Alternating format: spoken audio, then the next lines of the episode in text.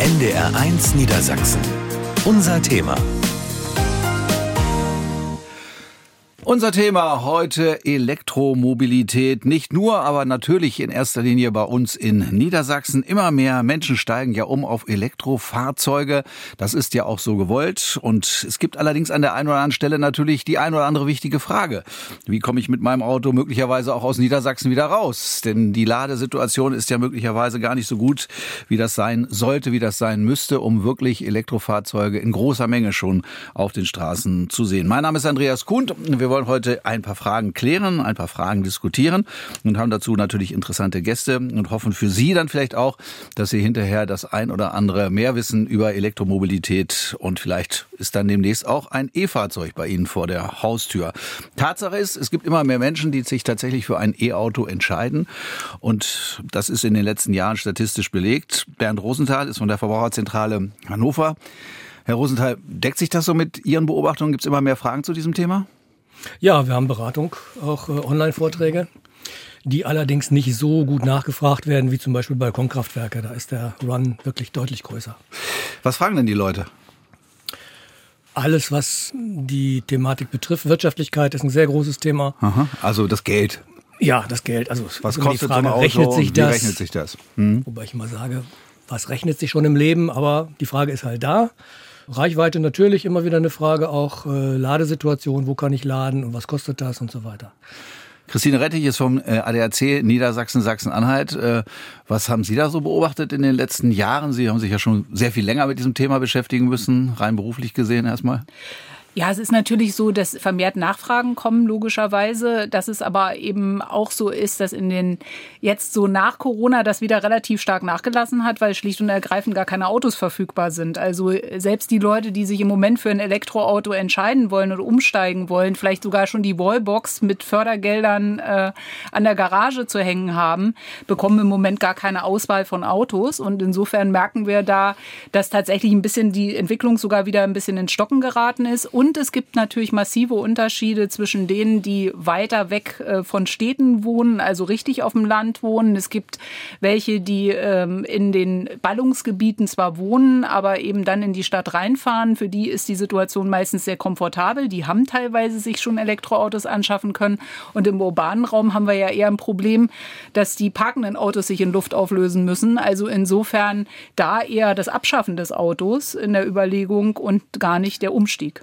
Also eher 49 Euro Ticket statt E-Auto. Aber ja, merkt man in den großen Städten auf jeden Fall, weil äh, wer eben im Prinzip im Mehrfamilienhaus wohnt, für den ist mal eigentlich keine Ladekapazität vorhanden, außer öffentliche Ladesäulen, die häufig inzwischen schon belegt sind. Und insofern ist im urbanen Raum eher die Entscheidung, das Auto abzuschaffen.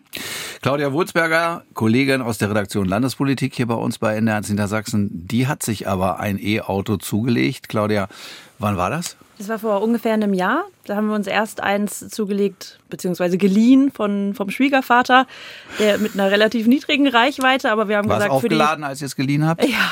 ja okay.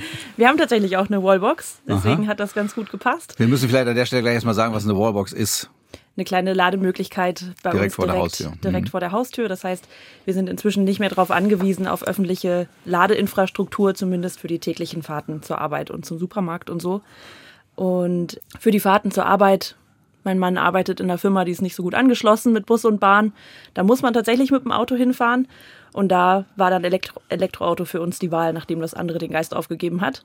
Und inzwischen sind wir aber umgestiegen aus Familienvermehrungsgründen auf ein etwas größeres Auto, das auch ein bisschen bessere Reichweite hat.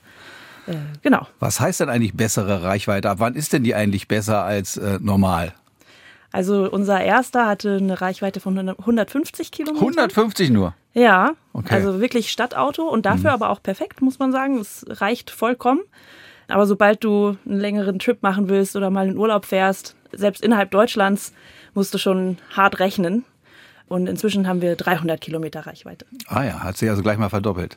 Und das macht einen großen Unterschied. das kann ich mir vorstellen, logischerweise. Aber was war denn der Grund, warum ihr euch für ein E-Auto entschieden habt? Denn es sind ja noch Verbrenner im Markt und die kann man ja noch kaufen. Sicherlich, das ist ein Auslaufmodell, heißt es mittlerweile, ist klar. Aber was war damals schon der Grund vor einem Jahr, das war ja dann 2022, sich für ein E-Auto zu entscheiden? Das waren für mich ganz klar ökologische Gründe. Ich würde am liebsten eigentlich überall mit Bahn oder Fahrrad hinfahren, wenn ich könnte. Und wir hatten noch einen alten Verbrenner, den haben wir auch gefahren, bis er mehr oder weniger auseinandergefallen ist.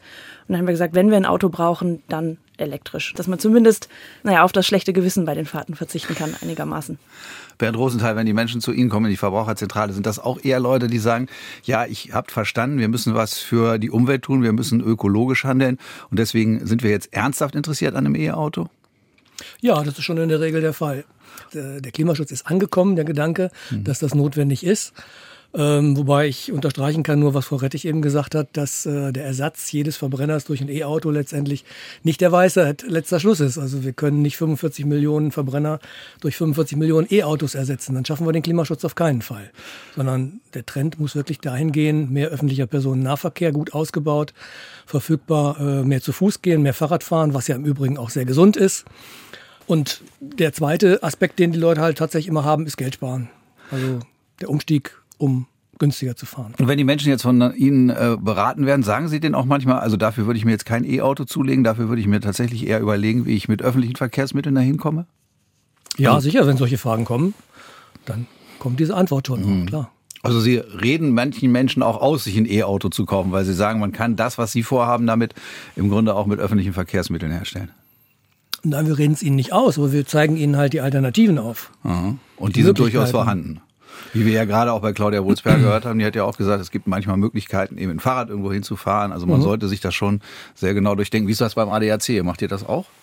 Ja, selbstverständlich. Also die, die Beratung umzusteigen muss ja irgendwo realistisch bleiben und muss meinen Bedürfnissen angepasst sein. Also wir sind auch so unterwegs, dass wir sagen, das Angebot entscheidet. Ja, wenn ich äh, günstige öffentliche Verkehrsmittel habe, mit denen ich gut von A nach B komme und das wird gefördert und ich habe eine vernünftige Taktung, dass ich weiß, was ich eben auch meine Kinder damit in den Kindergarten bringen kann, dann ist das was anderes, als wenn ich, sag ich mal, so weit weg wohne, dass ein Bus eben nur einmal die Stunde fährt und äh, ich da eben Erschwernisse habe habe, als Familie damit klarzukommen oder eben auch einen Urlaub damit überhaupt bewältigen zu können. Und insofern sind das ganz unterschiedliche Fragen, die dabei eine Rolle spielen. Man muss ja sagen, es hat sich ja tatsächlich ganz viel getan. Also erstmal die Bereitschaft umzusteigen, so wie bei Frau Wulsberger, ist ja also viel höher. Also es ist ja die Akzeptanz von Elektroautos, die noch vor zwei, drei Jahren immer sehr mit Skepsis behaftet war, nach dem Motto, schaffe ich das überhaupt? Reicht die Batterie aus? Gibt es genügend Angebote? Die, die ist ja tatsächlich sehr gesunken. Also die Bereitschaft umzusteigen ist sehr wohl da. Aber es ist nicht immer möglich. Also ich sag mal, die Möglichkeit, äh, damit in Urlaub nach Italien zu fahren, die ist besser geworden aber sie ist durchaus auch noch immer mit ein paar Hürden behaftet. Also Holland wäre schon besser, die Niederlande. Die Niederlande wäre besser, Skandinavien wäre wesentlich besser, ja, weil die besser ausgerüstet weil sind. Weil einfach das Ladenetz da ein ganz anderes ist als mhm. in Südeuropa und es ist tatsächlich so, dass man in manchen Ländern auch echt noch scheitern kann. Also insofern äh, auch das spielt natürlich eine Rolle. Wenn ich äh, zwei, dreimal im Jahr in irgendeiner Art und Weise in den Süden fahren will, sollte ich mir das auch überlegen. Woran liegt denn das eigentlich, dass wir so spät dran sind, wenn Sie sagen, also im Grunde in Skandinavien sind sie schon sehr, sehr viel weiter. Naja, in Skandinavien hat man sehr früh auf Elektro gesetzt. Äh, da waren die Förderungen auch andere. Es war natürlich äh, Strom aus Wasserkraft da, gerade in Norwegen. Ganz früh haben die im Prinzip umgebaut. Äh, da sind schon sehr viel mehr Elektroautos unterwegs gewesen. Da haben wir noch nicht mal drüber nachgedacht. Es ist tatsächlich einfach dann im Prinzip auch eine Steuerfrage gewesen in den skandinavischen Ländern. Die haben einfach viel mehr investiert in diesen Umstieg. Und ich glaube, wir sind tatsächlich so ein bisschen hinterhergekommen. Dazu muss man aber sagen, dass in den letzten Jahren trotzdem viel vorwärts gegangen ist. Es gibt kaum eine Autobahnraststätte, die inzwischen nicht über Schnellladesäulen verfügt. Also die Angst, wirklich stehen zu bleiben innerhalb von Deutschland, wenn man äh, Fernstraßen unterwegs ist, die ist, die ist eigentlich unbegründet. Claudia, welche Erfahrungen habt ihr denn gemacht, wenn ihr mal weiter als diese 150 Kilometer am Stück gefahren seid? Zum Beispiel mit so Ladestationen oder Tankstationen, Ladestationen heißt es ja richtig, an Raststätten. Äh, ist man da immer gleich an einer freien oder muss man da möglicherweise sich auch hinten anstellen, weil da möglicherweise ganz viele Elektroautos tanken wollen, laden wollen? Also tatsächlich fährt man ja dann meistens so, dass man nicht auf den allerletzten Drücker bei einer Raststätte ankommt und An manchen Raststätten sind die Ladesäulen dann aber auch so kurz vor der Ausfahrt wieder, dass man auch gar nicht so eine großartige Chance hat zu warten, wenn man einmal dran vorbeigefahren ist. Ist man quasi schon wieder auf der Autobahn. Aber tatsächlich ist es so, dann fährt man halt zur nächsten und entweder man stellt sich dann da kurz hin und wartet. Das dauert ja inzwischen auch nicht mehr ewig lang, bis die einzelnen Autos fertig sind. Also so, wir waren jetzt tatsächlich gerade in Holland, in den Niederlanden und waren da auch total fasziniert davon, wie viele Ladesäulen es da überall gibt. Aber auch auf dem Weg dahin muss man sagen, länger als eine halbe Stunde muss man, muss man nirgends laden. Und es gibt tatsächlich inzwischen auch für die Anzahl von Elektroautos, die momentan auf dem Markt sind, würde ich fast sagen, oder die dann auf den Straßen sind, gab es bei uns jetzt auch genug Möglichkeiten, uns immer irgendwo dahin zuzustellen. Aber ich meine, eine halbe Stunde laden während einer Fahrt, die normalerweise vielleicht dreieinhalb Stunden dauert, dann plant man wahrscheinlich dann doch zweimal Laden ein, schätze ich mal. Nö, einmal. Einmal reicht dann. Also dann verlängert sich ja doch die Strecke deutlich, ne?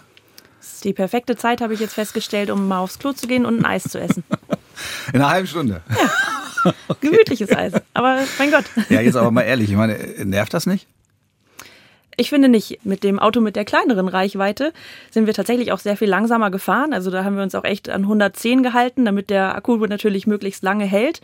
Und dann ist man auch mehr auf der rechten und mittleren Spur unterwegs und beobachtet nur ganz erstaunt, was auf der linken Spur für ein Hassel und für ein Stress ist. Und das ist wirklich, man guckt dazu und denkt so, was, was machen denn die da? Und warum haben wir da früher mitgemacht? Also es ist tatsächlich ein bisschen entschleunigt. Schneller als 130 fahren wir jetzt auch nicht mehr. Und ob man dann noch eine kurze Pause macht und sich mal die Beine vertritt, ehrlich gesagt finde ich das eine sehr angenehme Art zu reisen, so ohne diese, ohne diesen Druck, immer möglichst, möglichst schnell fahren zu müssen, möglichst schnell anzukommen. Ich finde es ganz angenehm persönlich. Also ihr habt das aus Überzeugung gemacht, aus ökologischer Überzeugung und gab es denn nicht doch mal irgendwo eine Situation, einen Moment, wo ihr gesagt habt, ach du grüne Neune, jetzt müssen wir gerade laden oder jetzt haben wir nicht genug geladen, jetzt können wir nicht losfahren oder eben möglicherweise auch ein bisschen länger als eine halbe Stunde an der Raststätte gewartet, weil doch viele vor euch waren, weil gerade Urlaubszeit, Urlaubszeit war. Also mal ehrlich, jetzt gab es da mal Momente, wo du gesagt hast, oh Gott, da wären wir jetzt aber mit dem Verbrenner besser unterwegs gewesen? Bisher nicht, aber wir hatten jetzt bisher auch noch keine, ich sag mal, Notfälle, dass wir wirklich irgendwo schnell sein mussten. Ne? Das, manchmal ist das ja auch kommt das ja auch vor. Wir haben auch noch keine quengelnden Kinder, die hinten drin sitzen. Und äh, weil wir noch keine quengelnden Kinder haben, sind wir auch nicht an die Ferienzeiten angewiesen, Aha. auf die Ferienzeiten angewiesen. Von daher sind wir da auch in einer Luxussituation äh, und können uns das halt auch leisten, entschleunigt zu fahren, sag ich mhm. mal. Von also das heißt, wenn Kinder kommen, wird wieder ein Verbrenner angeschafft? Nein, um Gottes Willen. Aber was ich, tatsächlich, was ich tatsächlich dazu sagen muss, was stressiger wäre, ist, wenn man solche Strecken alleine fahren würde. Weil das, finde ich, ist schon noch was zu gucken, wo sind Ladeoptionen, wo kann man hinfahren. Das funktioniert, finde ich, über die Autos automatisiert noch nicht in allen so gut. Da sind wir eigentlich tatsächlich immer ganz froh, wenn wir zu zweit sind und einer kann fahren und der andere guckt parallel in den Apps, wo ist was frei. Lohnt es sich da überhaupt anzuhalten oder fahren wir gleich weiter? das ist zu zweit noch sehr viel angenehmer tatsächlich, als wenn man es alleine machen muss. Also so ein E-Auto, Christine Rettich, ist im Grunde auch was für den Teamgeist. Also äh, das sicherlich. es ist auch was zum Entschleunigen tatsächlich auch. Das berichten mir auch alle, die damit unterwegs sind, dass sie wesentlich langsamer unterwegs sind, dadurch auch sicherer hoffe ich mhm. jedenfalls.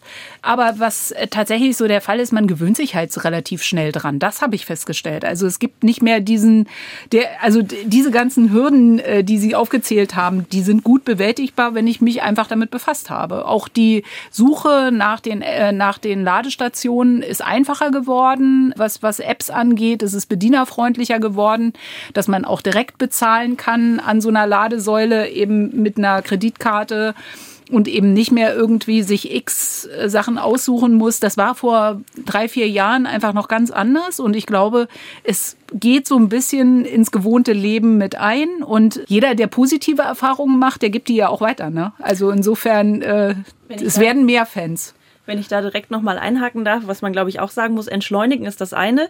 Aber trotzdem ist es ja so, wenn man mal überholen muss oder möchte, dann geht das ja auch unglaublich schnell, weil das ist ja das, noch das Schöne mit den Elektroautos. Man muss nicht runterschalten, man hat keine Gänge, die da im Hintergrund sind, sondern du gibst einfach Gas und, und ziehst an einem Auto vorbei. Und also irgendwie macht es die ganze Fahrt dadurch auch nochmal entspannter. Du kannst aus jeder Situation relativ schnell raus, wenn man sich nicht, nicht wohlfühlt. Mhm. Was das direkte Bezahlen an den Ladesäulen angeht, das ist ein Haken, den ich tatsächlich noch sehe, ist, weil sich auch die Preisstruktur natürlich sehr, sehr unterscheidet. Mhm Also wie gesagt, auf unserer Fahrt jetzt, wir haben normalerweise eine App, mit der wir das alles organisieren. Über die kostet alles 65 Cent pro Kilowattstunde.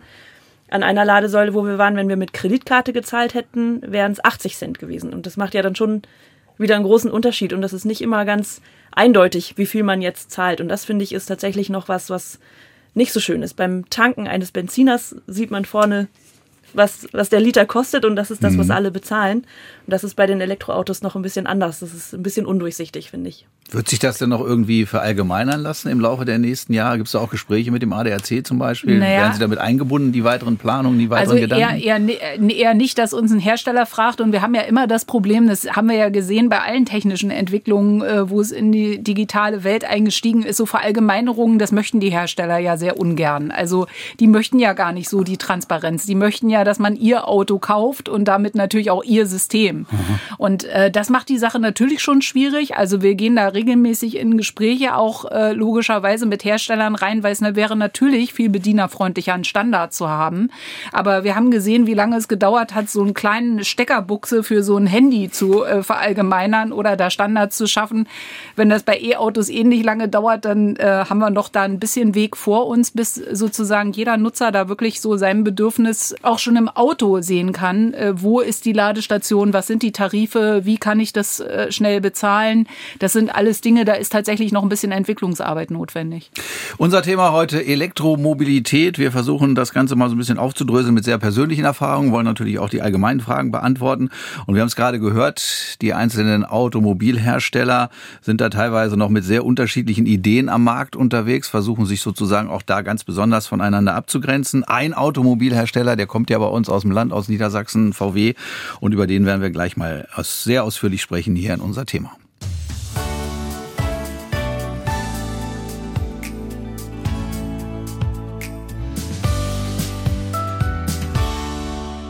Unser Thema Elektromobilität. In der Politik ist ja dann oft gleich ganz groß von Zeitenwende die Rede. Das gilt wahrscheinlich auch so.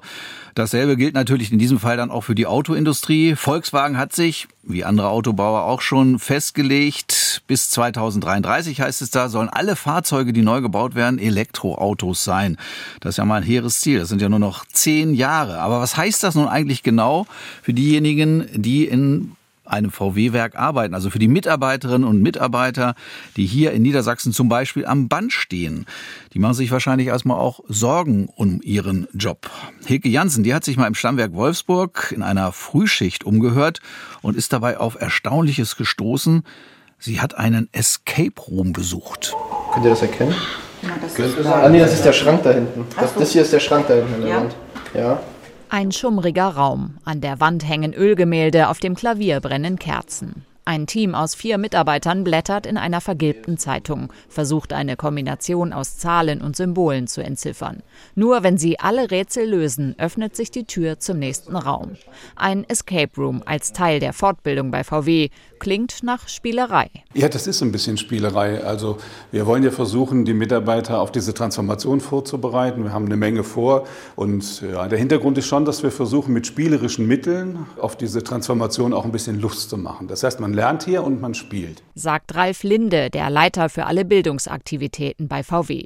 Die Mitarbeiter rätseln sich durch drei verschiedene Räume, lösen Aufgaben vom ersten Motor im 19. Jahrhundert bis zur Batterie der Zukunft. Ein Wandel, vor dem auch das VW-Werk in Wolfsburg steht. Ab Herbst sollen hier zum ersten Mal Elektroautos vom Band rollen. Davor haben viele Respekt, erzählt Jessica Dietrich, Meisteranwärterin in der Montage. Es ist sehr zwiegespalten, würde ich sagen. Also es gibt auf der einen Seite die Leute, die da ein bisschen skeptisch sind. Auf der anderen Seite haben wir die Mitarbeiter, die sich freuen und es kaum erwarten können. Und es mixt sich so ein bisschen. Also die Leute, die sehr enthusiastisch sind, nehmen die Skeptiker so ein bisschen mit. In den VW-Werken in Emden, Hannover und Zwickau werden schon Elektroautos gebaut. Das Werk Wolfsburg zieht jetzt nach. Der Umschwung zur Elektromobilität. Für Markenvorstand Thomas Schäfer ist das eine Mammutaufgabe. Das dann harmonisch durchzubringen, damit auch alle noch Arbeit haben, ne, damit alle die Werke ausgelastet sind, ähm, das ist schon herausfordernd. Auch die Ausgaben, die wir jetzt tätigen müssen, ne, die kommen alle gleichzeitig. Ne. Also wir müssen in Verbrenner noch investieren, weil das finanziert die Transformation. Sie müssen schon in, in Elektrofahrzeuge, aber auch investieren wir aber auch in Batteriezellen und in Software. Ne? Also es kommt alles wirklich gerade zum gleichen Zeitpunkt. Das ist schon herausfordernd. In den kommenden Jahren muss bei Volkswagen etwa die Hälfte der Belegschaft neu qualifiziert werden. Die Mitarbeiter in der Produktion müssen zum Beispiel den Umgang mit neuen Teilen und anderen Steckern lernen. Bei Harry Pufall aus der Montage überwiegt die Vorfreude. Also es ist schon cool. Also ja, das erste E-Auto in Wolfsburg zu bauen, ist schon ja, was Besonderes. Ja, man ist schon so ein Stück stolz drauf, dass das jetzt hier in Wolfsburg man selbst so mit dabei ist. In Wolfsburg werden ab Herbst Elektroautos und Verbrenner parallel gebaut, zumindest eine Zeit lang. Spätestens in zehn Jahren soll im VW-Stammwerk dann der letzte Verbrenner vom Band laufen. Das ist in der Tat ein hehres Ziel. Hilke Jansen hat ein bisschen berichtet über das, was bei Mitarbeiterinnen und Mitarbeitern ansteht, auch ja psychisch ansteht, wenn sie sich umstellen müssen auf neue Modelle, eben auf eine völlig neue Art und Weise Autos zu bauen. Das Ganze bei VW bei uns vor der Haustür. Es geht um Elektromobilität heute bei uns in unser Thema. Und wir wollen gleich nochmal mit Hilke Jansen aus unserer NDR1 Niedersachsen Wirtschaftsredaktion weitersprechen nach diesem Beitrag über diesen Escape Room, über die Probleme, die die Mitarbeiterinnen und Mitarbeiter noch haben, Berührungsängste möglicherweise an der einen oder anderen Stelle mit dem Thema Elektromobilität. Wie steht denn VW im Moment da beim Thema Elektroautos? Ja, ich glaube, man kann sagen, da haben die Wolfsburger wirklich noch einen ziemlich langen Weg vor sich. Wenn man sich nämlich die aktuellen Verkaufszahlen anguckt, sieht das noch ziemlich mau aus. Die Marke VW hat im vergangenen Jahr weltweit gerade mal 330.000 Elektroautos verkauft. Das sind magere sieben Prozent vom gesamten Absatz der Marke. Also da ist noch viel Luft nach oben. Aber jedes Jahr soll ja jetzt eben der Anteil dieser Elektroautos weiter wachsen. Gegen Ende des Jahrzehnts, damit rechnet Volkswagen, wird sich das Bild auf den Straßen dann irgendwann komplett umkehren. Dann werden eben schon massenweise Elektroautos unterwegs sein. Und dann, wenn die Zahl an Elektroautos steigt, wenn davon einfach mehr produziert werden, dann werden für die Verbraucher wohl auch die Preise sinken. Das heißt, es wird irgendwann dann einfach gegen Ende des Jahrzehnts wahrscheinlich günstiger sein, sich ein Elektroauto zu kaufen als ein Verbrenner. Und so soll dann dieser Umschwung bis 2033 klappen. Was für eine magische Zahl 2033. Aber irgendwie klingt das doch alles sehr theoretisch. Ist denn dieses Ziel wirklich realistisch erreichbar? Ja, es ist erreichbar, wenn, ganz wichtig, wenn nichts Entscheidendes dazwischenkommt. Wenn wir so auf die vergangenen Jahre gucken, dann hat ja Corona zum Beispiel den Autoherstellern sehr die Geschäfte vermiest. Es gab plötzlich einen totalen Mangel an Computerchips, äh, an Bauteilen aus Asien. Dann kam auch noch der Ukraine-Krieg. Da fehlten dann plötzlich wichtige Kabelstränge von dort. Und das alles bremst natürlich jedes Mal die Produktion. Das wirbelt die ganzen Planungen durcheinander. Dazu kommt auch noch, im Moment sind Elektroautos eher teurer geworden äh, wie so vieles, weil zum Beispiel Rohstoffe deutlich teurer geworden sind, auch weil Transportkosten gestiegen sind. Und außerdem ist ja auch noch der Strom teurer geworden und das heißt, das Aufladen dieser E-Autos kostet einfach mehr als früher und das alles lässt doch manche Kunden etwas zurückhaltender werden. Soll heißen, es gibt einfach noch viele Hürden, viele Unwägbarkeiten, die noch auf dem Weg liegen. Das gilt natürlich nicht nur für VW, sondern für alle Autobauer. Tja, du hast es angesprochen, die Konkurrenz schläft auch nicht. Viele Autobauer haben dieselben Probleme. Wie schlägt sich denn aber VW, Volkswagen also im Wettrennen mit den anderen Autobauern? Ja, in Deutschland äh, insgesamt ganz gut tatsächlich, aber bei den Elektroautos hat der ewige Rivale Tesla einfach weiter die Nase vorn. Guckt man auf die Zulassungszahlen aus dem vergangenen Jahr, also 2022, dann sieht man, da lagen ganz klar zwei Modelle von Tesla an der Spitze, gefolgt vom elektrischen Fiat 500 und dann auf den Plätzen 4 und 5, da lagen dann die Elektromodelle von Volkswagen. Ich glaube, interessant wird es tatsächlich, wenn demnächst vermehrt chinesische Hersteller mit ihren Elektroautos auf den europäischen und auch auf den den deutschen Markt drängen. Das dürfte diesen ganzen Wettbewerbsdruck nochmal deutlich erhöhen. Volkswagen gibt sich allerdings, was das angeht, betont entspannt. Die Wolfsburger setzen im Moment einfach darauf, dass Kunden weiter auf tja, deutsche Tradition, deutsche Marken auch setzen, auf die Bekanntheit von VW und dass sie mit ihrem großen Händlernetz die Kunden einfach besser erreichen als die chinesischen Hersteller, die ja bisher weitgehend unbekannt sind. Danke, Hilke Janssen, für diese Informationen über E-Automobil aus Niedersachsen, in diesem Fall logischerweise von VW. Wir haben es ja gehört, es gibt also durchaus ein großes Interesse, aber es gibt eine ganze Menge Hürden und es gibt möglicherweise aber eben auch das Gefühl, andere waren ein bisschen schneller in Sachen Elektromobilität. Der große Vorreiter Tesla ist da erwähnt worden. Bernd Rosenthal von der Verbraucherzentrale Hannover. Ist es denn so, dass zwischen diesen einzelnen Modellen, die wir jetzt kennen, wir haben es gerade gehört, gibt es da ganz gravierende technische Unterschiede oder sind die mittlerweile eigentlich alle einigermaßen gleich und unterscheiden sich noch in so ein paar ja, Gimmicks, die da in den Automobilen drin sind? Das heißt also, kurz gesagt, ist das im Grunde dasselbe wie das, was wir von den Verbrennern kennen? Im Prinzip ja. Also die Batterien sind nahezu überall gleich. Es gibt zwei Typen, die Lithium-Ionen-Akkus und die Lithium-Eisenphosphat-Akkus, die beide ihre Vor- und Nachteile haben. Wobei man dazu sagen muss, da ist viel Musik drin auf dem Batteriemarkt. Da wird sich in den nächsten Jahren einiges ändern. Es sind viele Batterien, neue Materialien in der Forschung, die, denke in den nächsten zehn Jahren auch reif werden für den Markt. Ansonsten unterscheiden sich die Autos technisch nicht großartig. Es gibt welche mit einem Motor, welche mit zwei Motoren, also jeweils auf einer Achse. Äh, daran unterscheiden sie sich. Die Leistung ist in der Regel sehr hoch im Verhältnis zu den Verbrennern. Also ein Mittelklassewagen im E-Segment hat eher 200, 250 oder noch mehr PS, während ein Mittelklassewagen im Verbrennerbereich eher 100, 130, 150 PS hatte. Das heißt, die was, gehen auch ordentlich ab, wenn man drauf Die drückt, gehen ne? ordentlich ab, was die äh, Kollegin hier gerade eben ansprach. Äh, das oh, ist ja. auch ein Vorteil natürlich. Ich bin in, in einer kritischen Situation in der Lage, schnell mal an irgendeinem Auto vorbeizukommen sehr schnell zu beschleunigen. Die Energie beim Elektromotor ist sofort da. Auch beim Automatikverbrenner habe ich nicht diese Schnelligkeit in der Übertragung, weil der Motor einfach sehr viel träger reagiert. Christine Rettich, heißt das, dass wir im Grunde auch unser Mobilitätsverhalten jetzt nicht allgemein, aber auf der Straße deutlich umstellen müssen? Sind wir denn diesen diesen schnelleren Autos, äh, dem, dem stärkeren Antrieb, sind wir denen eigentlich gewachsen oder müssen wir alle nochmal eine Nachschulung in der Fahrschule machen? Also gerne ein Training bei uns ja. beim ADAC. ja, das würde ich sowieso empfehlen. Aber ähm, ich, ich glaube, natürlich muss man sich daran gewöhnen, an diese schnellere Beschleunigung. Äh, das, ist, das ist tatsächlich eine Umstellung beim Fahren, ähm, finde, empfinde ich auch so. Ähm, macht natürlich nicht nur in kritischen Situationen äh, was aus, sondern eben auch mal, wenn man mal so rauftritt, äh, stellt man fest, wie schnell man beschleunigt an so einer Kreuzung. Man ist doch relativ schnell weg. Das ist ja nicht immer nur ein Vorteil. Also Sicherheit geht natürlich vor am Ende des Tages und das muss man einfach mal ein bisschen trainieren. Aber so wie in jedem Auto ist es so, dass man sich erstmal an neues Auto ja auch gewöhnen muss und da ein bisschen Umstellungsschwierigkeiten hat. Äh, und natürlich spielen auch Assistenzsysteme eine Rolle. Also alles, was, was sozusagen an Technik da drin ist. Ein Mehr an Technik heißt ja nicht immer ein Mehr an Sicherheit, sondern man muss sich daran einfach gewöhnen und man muss mit dieser Technik umgehen können. Nun bin ich ja auch schon ein eher älterer Autofahrer. Ich war mit einem Freund unterwegs, der hatte ein E-Auto und da habe ich mir das Cockpit mal angeguckt und habe gedacht, oh Gott, das, was Sie gerade angesprochen haben, das mal zu verstehen, würde ich mir ehrlich gesagt nur schwer zutrauen.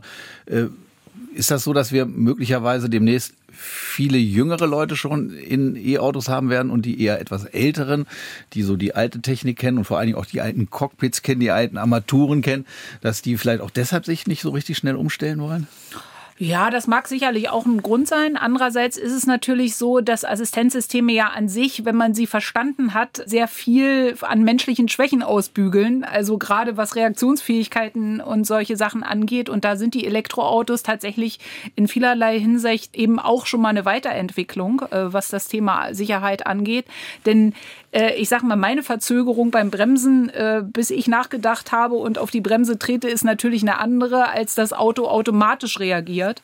Und äh, das bringt natürlich am Ende des also am Ende sicherlich auch mehr Sicherheit, wenn man mhm. sie verstanden hat. Das heißt nicht, dass ich Älteren nicht zubillige, dass sie sich relativ schnell auch daran gewöhnen können, wenn sie es halt richtig verstehen und auch richtig erläutert bekommen. Und ich glaube, dafür gibt es genügend Menschen, die sich damit auskennen. Sie haben ja vorhin angesprochen, dass es natürlich auch manchmal vielleicht ein bisschen langsamer zugehen kann, weil man 130 fährt. Man muss ja nicht dieses Auto voll ausreizen und man muss sich eben auch Gedanken machen, wann ich wieder an die nächste Ladestation fahre. Also es ist ja auch im Auto möglicherweise ein anderes Mobilitätsverhalten Müssen wir uns da auch umstellen, dass wir sagen, wir werden also demnächst anders unterwegs sein? Wir machen uns mehr Gedanken über die Strecke, die wir fahren, als wir das heute machen, wo wir sagen, okay, ich fahre jetzt mal eben äh, meine 500 Kilometer, dann tanke ich wieder nach. Dauert in der Regel nicht eine halbe Stunde, sondern dauert eben vielleicht fünf Minuten. Claudia, du bist ja mit dem Auto unterwegs gewesen. Hast du auch das Gefühl, also irgendwie hat sich da was verändert und wird sich auch bei anderen Menschen verändern? Ich finde schon, dass sich das verändert und zwar äh, ganz konkret, wie du schon gesagt hast, man steigt nicht mehr ins Auto und weiß, man hat die 500 Kilometer, die man mit dem Benziner nun mal hat, weil beim Elektroauto auch noch so vielen Unterschied macht, wie das Wetter ist, wie die Temperaturen sind. Das äh, finde ich ganz bemerkenswert. Mir persönlich ist es meistens relativ egal. Ich verlasse mich auf die Anzeige, die wird mir schon sagen, wann ich ne, wann es eng wird und wann ich nachladen muss. Aber mein Mann zum Beispiel, der hat da einen riesen Spaß dran. Der sagt, oh, jetzt ist es fünf Grad kälter. Guck mal, was das mit der Reichweite macht und mein Verbrauch und wie der jetzt hier hochgegangen ist. Man kann da schon auch, weil es ja oft heißt, ne, so, oh, man, man vermisst das Motorengeräusch oder das Technische an einem alten Auto. Das kann man schon auch in einem Elektroauto auch gut ausleben, wenn man das möchte. Also es ist ein neues Gefühl, aber auch ein spannendes Gefühl. Ja, durchaus. Ja, die Situation an den Ladesäulen. Also wie gesagt, ich bin ja auch mal mit einem E-Auto gefahren und fand das schon interessant, dass man da wirklich immer genau gucken muss, wann wo eine Ladesäule ist. Und ich fand auch das Zurückgehen des Batterie Batteriezustands fand ich auch sehr beängstigend manchmal.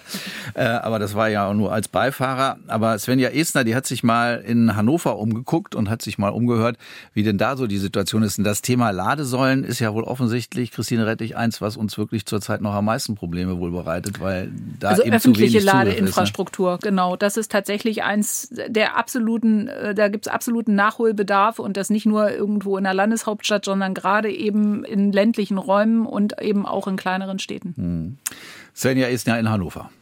In der Innenstadt von Hannover am Steintor liegt die Beratungsagentur von Stefan Reinisch. Zu Kundenterminen fährt er mit seinem E-Auto, denn eine öffentliche Ladesäule steht direkt gegenüber des Büros. Hier könnten zwei Autos laden, sagt Reinisch. Dadurch, dass vor uns auch ein anderes kleines Auto steht, reicht es für unseren kleinen E-Up nicht aus, um hinter diesem äh, Auto noch an die Ladesäule zu kommen. Dementsprechend stehen wir illegalerweise quer. Knöllchen gab es für ihn schon öfter, aber Reinisch hat jedes Mal Widerspruch eingelegt. Und dem wurde auch stattgegeben. Ähm, aber nichtsdestotrotz kann es ja nicht sein, dass wenn sich die Stadt nicht an geltendes Recht hält, wie groß so eine Parklücke sein muss, dass wir das am Ende ausbaden. Klaus Last nickt bestätigend. Er fährt regelmäßig mit seinem Tesla Tesla von Bad Nendorf die 30 Kilometer nach Hannover rein. In der Tiefgarage am Opernplatz konnte er nicht laden. Ja, wir haben ja eigentlich ausgeschilderte vier Parkplätze zum Aufladen. Wirklich nutzbar, vollwertig sind drei Parkplätze. Ja, man muss wirklich ein sehr kleines E-Fahrzeug haben, um diesen Parkplatz noch nutzen zu können. Oder man muss mutig sein. und steht halt sehr weit raus aus dem Parkplatz. Stefan Reinischs Kollege Sebastian Schmidt hat es eilig. Er fährt zu einem Kundentermin mit seinem privaten E-Auto. Schmidt wohnt im dicht besiedelten Stadtteil List und lädt sein Auto mindestens einmal wöchentlich an einer öffentlichen Ladesäule, nicht immer ganz reibungslos. Das dann von zwei Ladepunkten, die App anzeigt, ein Ladepunkt ist frei, kommt man da an und dann steht es außer Betrieb. Falschparker habe ich auch schon häufig erlebt. Ähm, das ist natürlich äh, häufig in den Abendstunden, dass dann die E-Autos, die vollgeladen sind, äh, stöpseln das Kabel ab und bleiben trotzdem weiter da stehen, weil sie natürlich in der List schwierigen einen Parkplatz dann kriegen. Aber schlimmer als in anderen Stadtteilen sei es in der List nicht. Für die Vergabe der E-Ladeplätze ist die Stadt Hannover zuständig, sagt Stadtsprecher Dennis Dix. Eine übliche Größe wird eingerichtet, natürlich. Es gibt sicherlich Rahmenbedingungen wie technische Anforderungen, Denkmalschutz oder auch stadtgestalterische Dinge, die eine Rolle spielen. Aber grundsätzlich entscheidet die Stadt das frei. Sollte aber eine Ladesäule schlecht anzufahren sein, könne man dies bei der Stadt melden. Die Ladepunktekarte von Enercity sieht auf den ersten Blick sehr diffus aus, ohne eine Strategie dahinter. Dix spricht von bedarfsorientierter Ladeinfrastruktur. Doch wie schneidet Hannover nun in Sachen Ladeinfrastruktur ab? Unternehmer Stefan Reinisch ist zufrieden. Es gibt durchaus Verbesserungspotenzial, aber wenn ich es in der Schulnote geben müsste, wäre es so eine 3. Dem schließt sich auch Pendler Klaus Last an. Wir müssen auch in die Zukunft schauen, dass dort noch mehr getan wird und mehr ausgebaut wird. Es gibt zwar Kritik von den E-Autofahrern, aber für Klaus Last ist damit die E-Mobilität in Hannover nicht gescheitert. Es sind kleine Ärgerlichkeiten. Mehr ist es nicht. Man kann meistens immer ausweichen, das natürlich ein bisschen Zeit kosten kann. Aber im Regelfall klappt das schon sehr gut. Wir fahren quer durch Deutschland, überall hin, wo wir hin möchten, kommen wir auch an mit geringem Zeitverlust. E-Mobilitätsoptimisten aus Hannover, gerade gehört in dem Beitrag von Svenja Istner. Das mit den Ladestationen, das müssen wir gleich noch mal ein bisschen ausführlicher besprechen, weil mir scheint das ja wirklich das Thema zu sein, was in der öffentlichen Infrastruktur am meisten nachgefragt ist und was möglicherweise eben auch dazu führt, dass der ein oder andere oder die ein oder andere, die sich mit dem E-Auto durch die fortbewegen will, dann doch sagt, nee, also das ist mir noch zu riskant. Darüber sprechen wir gleich nochmal in unser Thema heute E-Mobilität und gleich für Sie nochmal sehr konkrete Tipps, wenn Sie sich auch mit dem Gedanken tragen, sich ein E-Auto zuzulegen.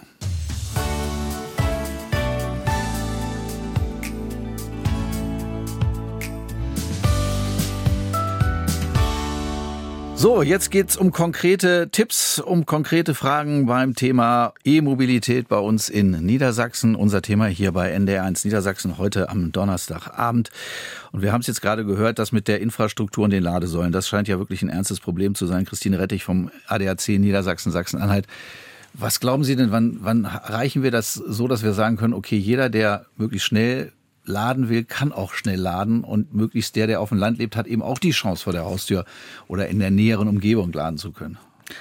Naja, ich glaube, auf dem Land äh, wird sich schneller die Wallbox-Kultur entwickeln. Das heißt, an meinem Haus, an meine Wohnung kann ich eine Wallbox, kann ich eine Wallbox installieren, sodass ich erstmal loskomme. Die Reichweiten der Autos werden sich massiv verändern in den nächsten drei bis fünf Jahren. Es kommen viele Autos jetzt auf den Markt, die da tatsächlich nicht mehr so die Angst schüren, dass ich äh, wirklich äh, irgendwo nicht mehr, nicht mehr weiterkomme. Das heißt, wenn ich dann tatsächlich 500 Kilometer weit fahren kann, dann ist das nicht mehr so ein Riesenunterschied wie jetzt einen Tank zu füllen. Und dann äh, ist auch die öffentliche Ladeinfrastruktur natürlich, die ausgebaut wird und immer weiter ausgebaut wird, da tatsächlich auch in der Lage, das Ganze zu bewältigen. Wenn ich eben die Möglichkeit habe, das zu Hause öffentlich, möglichst auch noch beim Arbeitgeber auch noch äh, mitzunutzen, dann wird es optimal. Also ich sag mal so, in fünf in fünf bis zehn Jahren, glaube ich, werden wir nicht mehr darüber reden, äh, dass jemand Angst hat, aufs E-Mobil umzusteigen. Mir hat ein Kollege neulich auch sein Auto gezeigt, auch ein E-Auto, und ich fand das auch toll und habe gesagt, ach ja, das würde ich mir auch zulegen wollen, hat wohl auch eine relativ günstige Rate verhandelt. Aber der hat halt ein Haus zu Hause, der kann eben so eine Wallbox aufstellen, so eine Ladestation für sich zu Hause. Was würde ich denn jetzt machen, wenn ich in einer Mietwohnung wohne? Ich habe aus diesem Grund gesagt, das schiebe ich doch weiter nach hinten, weil ich wüsste gar nicht, wo ich das bei mir so laden kann, dass ich sicher laden kann. Also dass da in der Nähe einigermaßen eine Ladestation ist, weiß ich auch. Aber äh, die ist ja voll auch oft. Ja, wir müssen aber tatsächlich ja auch darüber reden, dass auf teilöffentlichen Flächen geladen werden kann. Also das heißt beispielsweise Supermarktparkplätze, die nachts nicht genutzt werden, zum Beispiel, oder äh, Stadtteilparkhäuser, die sowieso eine Lösung sein werden für unsere naja, immer steigenden Zulassungszahlen immer noch. Und auch die, die Bewohner der Stadt können ja nicht benachteiligt werden, was Infrastruktur angeht. Und insofern ist es natürlich, wir haben sowieso ein Problem mit dem Thema individuelle Mobilität. Und solange die Angebotsstruktur eben so ist, wie wir sie jetzt derzeit haben, dass es für viele immer noch nicht, also täglich notwendig ist, auch ein Auto zu nutzen, solange müssen wir eben, eben auch solche Möglichkeiten vorhalten und die werden besser werden. Also das glaube ich schon. Es dauert halt halt ein bisschen. Und ähm, ich glaube, die, die jetzt fahren, sind eher mutig. Das denke ich schon äh, für, für die Alterstauglichkeit würde ich immer noch so sagen. Es gehört noch ein bisschen, bisschen was dazu. In drei bis fünf Jahren ist da kein Mut mehr, Mut mehr nötig. Claudia, du bist äh, gerade angesprochen worden. Claudia Wurzberger, Kollegin aus der Redaktion Landespolitik hier bei NDR Niedersachsen, mitten im E-Auto seit einem Jahr unterwegs. Wenn du jetzt unseren Hörern und Hörern mal Tipps geben würdest, was sollte man machen, wenn man sich ernsthaft mit dem Thema beschäftigt? Naja, tatsächlich wirklich überlegen, wofür brauche ich das Auto. Ne? Also wenn es nur um den Weg zur Arbeit geht, der ist vielleicht 30 Kilometer, dann muss es ja auch kein Auto mit einer 500 Kilometer Reichweite unbedingt sein. Gleichzeitig deine Sorge angesprochen, wo lade ich denn mein Auto? Muss man ja auch dazu sagen, auch ein Elektroauto muss man ja im Regelfall nicht jeden Tag laden. Da gibt es auch Statistiken, ich habe die Zahl jetzt nicht im Kopf, aber was so unsere durchschnittlichen Fahrten angeht oder die meisten Fahrten, die wir im Alltag so machen, das ist mal zum Supermarkt oder zum Sport oder zum, zur Arbeit, das sind ja nicht ewig viele Kilometer. Das heißt, man muss auch nicht jeden Tag so eine Ladesäule ansteuern. Und ich glaube, wenn man mit dem Gedanken spielt, ich glaube, man muss ein bisschen die Angst überwinden vielleicht, aber das lohnt sich. Und wenn man sich darauf einlässt, vielleicht auch äh, ein bisschen zu entschleunigen beim Reisen, es ist ja auch ganz schön, nicht fünf Stunden Auto durchzufahren, sondern alle zwei Stunden sich mal die Beine zu vertreten. und ein Eis zu essen. Da, und ein Eis zu essen. Ich kann dafür nur werben. Nein, grundsätzlich dieses Entschleunigen äh, muss man, glaube ich, momentan noch machen. Für mich lohnt es sich aber auf jeden Fall. Ich finde, es ist eine sehr viel angenehmere Art zu reisen. Hm. Bernd Rosenthal von der Verbraucherzentrale Hannover. Also ich komme jetzt mal zu Ihnen und sage, also gut, ich habe mich jetzt informiert, das mit der Ladestation, das habe ich jetzt einigermaßen schon begriffen. Ich frage mich aber auch, wie kriege ich so ein Auto finanziert? Die sind ja auch ein bisschen teurer als ein Verbrenner noch zurzeit. Es gab ja aber immer irgendwelche Fördermittel. Welche gibt es denn überhaupt zurzeit noch? Kann ich mich darauf verlassen, dass ich möglicherweise beim Kauf eines E-Autos auch noch ein bisschen öffentliche Zuschüsse bekomme? Naja, es gibt die BAFA-Förderung, die äh, ist ja Anfang des Jahres auf äh, 4.500 Euro äh, runtergesetzt worden. Dazu kommt der Herstelleranteil 50 Prozent, sodass die Förderung bei 6.750 liegt mhm. bis Ende diesen Jahres. Danach sinkt sie nochmal weiter. Äh, die Förderung für Hybride ist komplett eingestellt worden mit diesem Jahr. Das, das sind Fahrzeuge gewesen, die Elektromobilität und normale Verbrennermobilität zusammen genau, haben. Ja. Mhm. Also es werden nur noch reine Elektrofahrzeuge gefördert. Mhm. Und wichtig ist dabei zu beachten, dass der Zulassungstermin ausschlaggebend ist für die Förderung. Das heißt, wenn ich die Förderung dieses Jahr noch haben will, Ach so also die Förderung, die dieses Jahr gilt, dann muss ich das Auto auch in diesem Jahr noch zulassen. Also es nutzt nichts, wenn ich dieses Jahr bestelle und der Hersteller sagt, ja, wir nee, haben nur das, genau, das ist deswegen sage ich es. Also, das, was weil wir vorhin ja gehört haben. Oh ja, weil die Lieferzeiten Aha. im Moment teilweise sehr lang sind. Muss ich also ist man gucken. im Grunde heute schon zu spät dran, oder?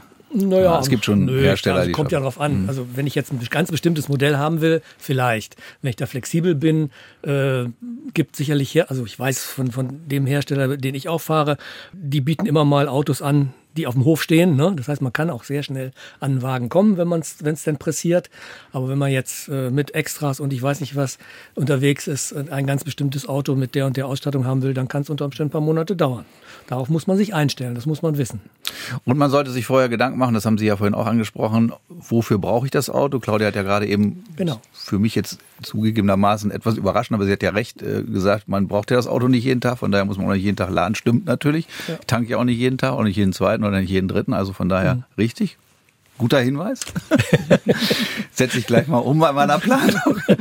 Äh, Sie haben gesagt, gut, Förderung ist schon schwierig, die ganze Geschichte. Nun haben wir vorhin ja ein Thema kurz äh, angerissen, da geht es um die Bezahlung, dass die äh, unterschiedlichen Hersteller unterschiedliche Bezahlsysteme an ihren Ladestationen haben und man da dann möglicherweise über die Preise nicht so richtig Klarheit bekommt. Was soll man denn da machen? Also glauben Sie, dass sich das irgendwann vereinheitlichen lässt? Also mir scheint das auch sehr kompliziert. Also der Freund von mir, also, mit dem ich gefahren bin, der hatte auch unterschiedliche Karten da, die er immer genutzt hat. Ich fahre einen Tesla. Mhm. Ah, ja. Der Grund, den zu kaufen, war damals auch, äh, dass Tesla ein eigenes Ladenetz hat, mit dem der Wagen kommuniziert. Das heißt, ich gebe ein Ziel ein und das Display sagt mir sofort, äh, du musst dann und dann da und da laden. Mhm. Oder du kommst in einem Rutsch durch oder so. Das heißt, da habe ich eine große Sicherheit und muss, mich, muss mir selber keine Gedanken drüber machen letztendlich. Nun ist es aber so, dass Tesla auch mittlerweile die Preise erhöht hat, sodass andere Anbieter günstiger geworden sind. Und äh, da habe ich mir dann vom ADAC die ADAC-Ladekarte, die ja in Kooperation mit dem ENBW, mit der ENBW angeladen, äh, genutzt wird, ah, ähm, geholt. Hm. Das ist ein Ladenetz, das ist, glaube ich, das, eines der größten in Europa. Und da habe ich ein Roaming. Das heißt, ich kann sehr, sehr viele Ladesäulen nutzen. Das ist wie beim Telefon-Roaming. Ne? Mhm. Ich habe äh, einen Anbieter, aber ich kann ganz viele Netze nutzen und habe einen Preis. Also das heißt zwei Preise jetzt aktuell wenn ich bei EMBW-Säulen direkt lade, habe ich einen etwas günstigeren Preis, als wenn ich bei sogenannten Fremdanbietern dann lade. Und das gibt mir eine große Sicherheit. Also ich mache mir keine Gedanken, dass ich irgendwo in die Bredouille kommen könnte. Also Sie haben sich noch keine echten Sorgen gemacht bei einer längeren Fahrt? Nein. Gut, und dann haben Sie aber auch gesagt, es äh, gab da dieses äh, firmeneigene Netz, mit dem Sie da relativ sicher unterwegs waren. Genau, das hatten wir immer zur Verfügung. Ja, und, und jetzt nach den Preissteigerungen, wie gesagt, mhm. habe ich dann gedacht, ich will nicht nur darauf angewiesen sein, auch wenn ich mal ins Ausland fahre oder jenseits der Autobahn in kleineren Ortschaften auf dem Lande mal tanken will. Äh, da ist Tesla ja in der Regel nicht vertreten. Dann will ich halt auch laden können. Mhm. Da ist diese EMBW-Karte zum Beispiel in den Niederlanden auch sehr hilfreich. Fast jede Säule, die man da findet, kann man damit nutzen. Und in Skandinavien zum Beispiel, da gibt es dann andere Anbieter, da gibt es dann äh, Ad-Hoc-Verfahren. Das heißt, ich muss eine ein, ein Code scannen, ein, ein na, wie heißen die Dinge? QR-Code mhm. scannen und dann gebe ich meine Daten ein und kann laden und bezahle es direkt mit der EC-Karte. Ich denke, solche Roaming-Anbieter sind sehr empfehlenswert, äh, weil man damit erstens unterschiedlichste Preise umgeht und die Möglichkeit hat, eben sehr viele äh, Säulen mit einer Karte zu nutzen. Was kostet eigentlich heute, Herr Rosenthal, wenn ich äh, die Frage mal direkt stellen darf, wenn ich mein Auto einmal volllade mit Strom im Vergleich zu einer Vollladung Diesel und ich fahre damit meine 500 Kilometer. Kann man das so gegeneinander rechnen? Das kann man natürlich gegeneinander rechnen, aber es hängt sehr stark davon ab, wo Sie den Strom herkriegen. Ach so. Also wenn Sie jetzt äh, an der eigenen Immobilie mit einer PV-Anlage den Solarstrom laden, dann liegen Sie bei 10 bis 15 Cent pro Kilowattstunde. Das heißt, auf 100 Kilometer sind das dann zwei bis drei Euro. Mhm. Äh, wenn Sie den äh, Netzstrom nehmen, den Sie beziehen, auch fürs Haus, dann sind Sie bei 30 bis 40 Cent, sprich bei 6 bis 8 Euro. Und also bei 20 Kilowattstunden pro 100 Kilometer immer gerechnet, ne, Verbrauch. Und wenn Sie an der Autobahn irgendwo an öffentlichen Ladesäulen laden, dann liegt das zwischen, sagen wir mal, grob 50 und 80 Cent pro Kilowattstunde. Also- Also, da ist man dann schon pari mit dem Verbrenner, beziehungsweise auch äh, etwas Hm. teurer, wenn man an den ganz teuren Säulen lädt. Claudia hat nochmal ihren Rechner geholt. Genau, ich habe es gerade einmal nachgeguckt. Tatsächlich, also wir haben jetzt äh, geladen, wie gesagt, eine halbe Stunde ungefähr, von 30 auf 80 Prozent, sind äh, 15 Euro momentan bei den Preisen. Alles in allem aus Ihrer Sicht jetzt jeweils vielleicht noch einen kurzen Abschlusssatz. Ähm, E-Auto in den nächsten Jahren, ja oder nein? Claudia müssen wir nicht mehr fragen. Die wird sich demnächst dann eins zulegen, was äh, 700 Wir, Kilometer. wir behalten uns das erstmal. Ich bin damit ganz zufrieden. Okay, Christine Rettich, was sagen Sie?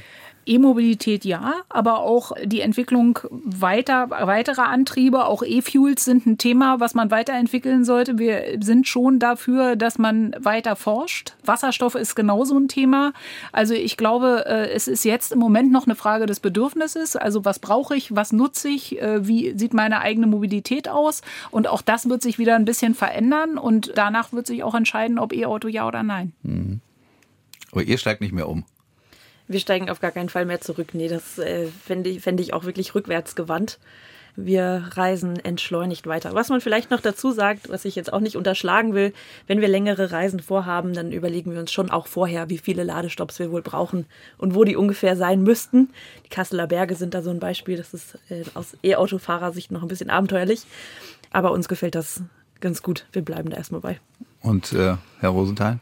Naja, äh, weil da gerade jetzt das E-Fuel-Thema angesprochen worden ist. Äh, Das wollen ich wir jetzt heute aber nicht so ausführlich thematisieren, weil wir wollen ja über E-Mobilität Ja, ja, aber im, also es wäre ein Rückschritt. Ah. Äh, die äh, E-Mobilität hat eine Effizienz von über 70 Prozent.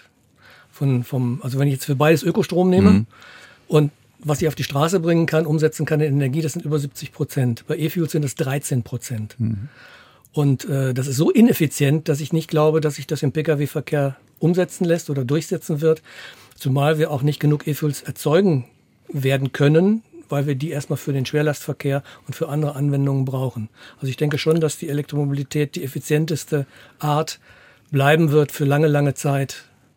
Für Jetzt nochmal eine klare Ansage an mich, denn ich stehe in der Tat äh, spätestens im nächsten Jahr vor der Frage, neues Auto, wie soll es aussehen? Was würden Sie sagen, ganz spontan, Ich würde auf nach dem, jeden was ich Fall- heute schon erzählt habe? Ja, ich würde auf jeden Fall ein E-Auto nehmen. Okay. Gar keine Frage. Unser Thema heute E-Mobilität in Niedersachsen. Nochmal Dank an unsere Gäste, die Ihnen hoffentlich auch so ein bisschen Ratschläge geben konnten im Laufe der letzten Minuten. Bernd Rosenthal von der Verbraucherzentrale Hannover, Christine Rettich vom ADAC Niedersachsen Sachsen-Anhalt und Kollegin Claudia Wohlsberger aus der Redaktion Landespolitik hier bei uns bei NR1 Niedersachsen. Wir haben zu diesem Thema ja auch in der vergangenen Woche schon sehr ausführlich berichtet, zum Beispiel in unserem Ratgeber und den können Sie nachhören auf unserer Internetseite ndr.de-abendsendungen. Da gibt's auch nochmal einen ganz gezielten Ratgeber zum Thema E-Mobilität und E-Autos. Gerne von uns, von NDR Niedersachsen im Netz.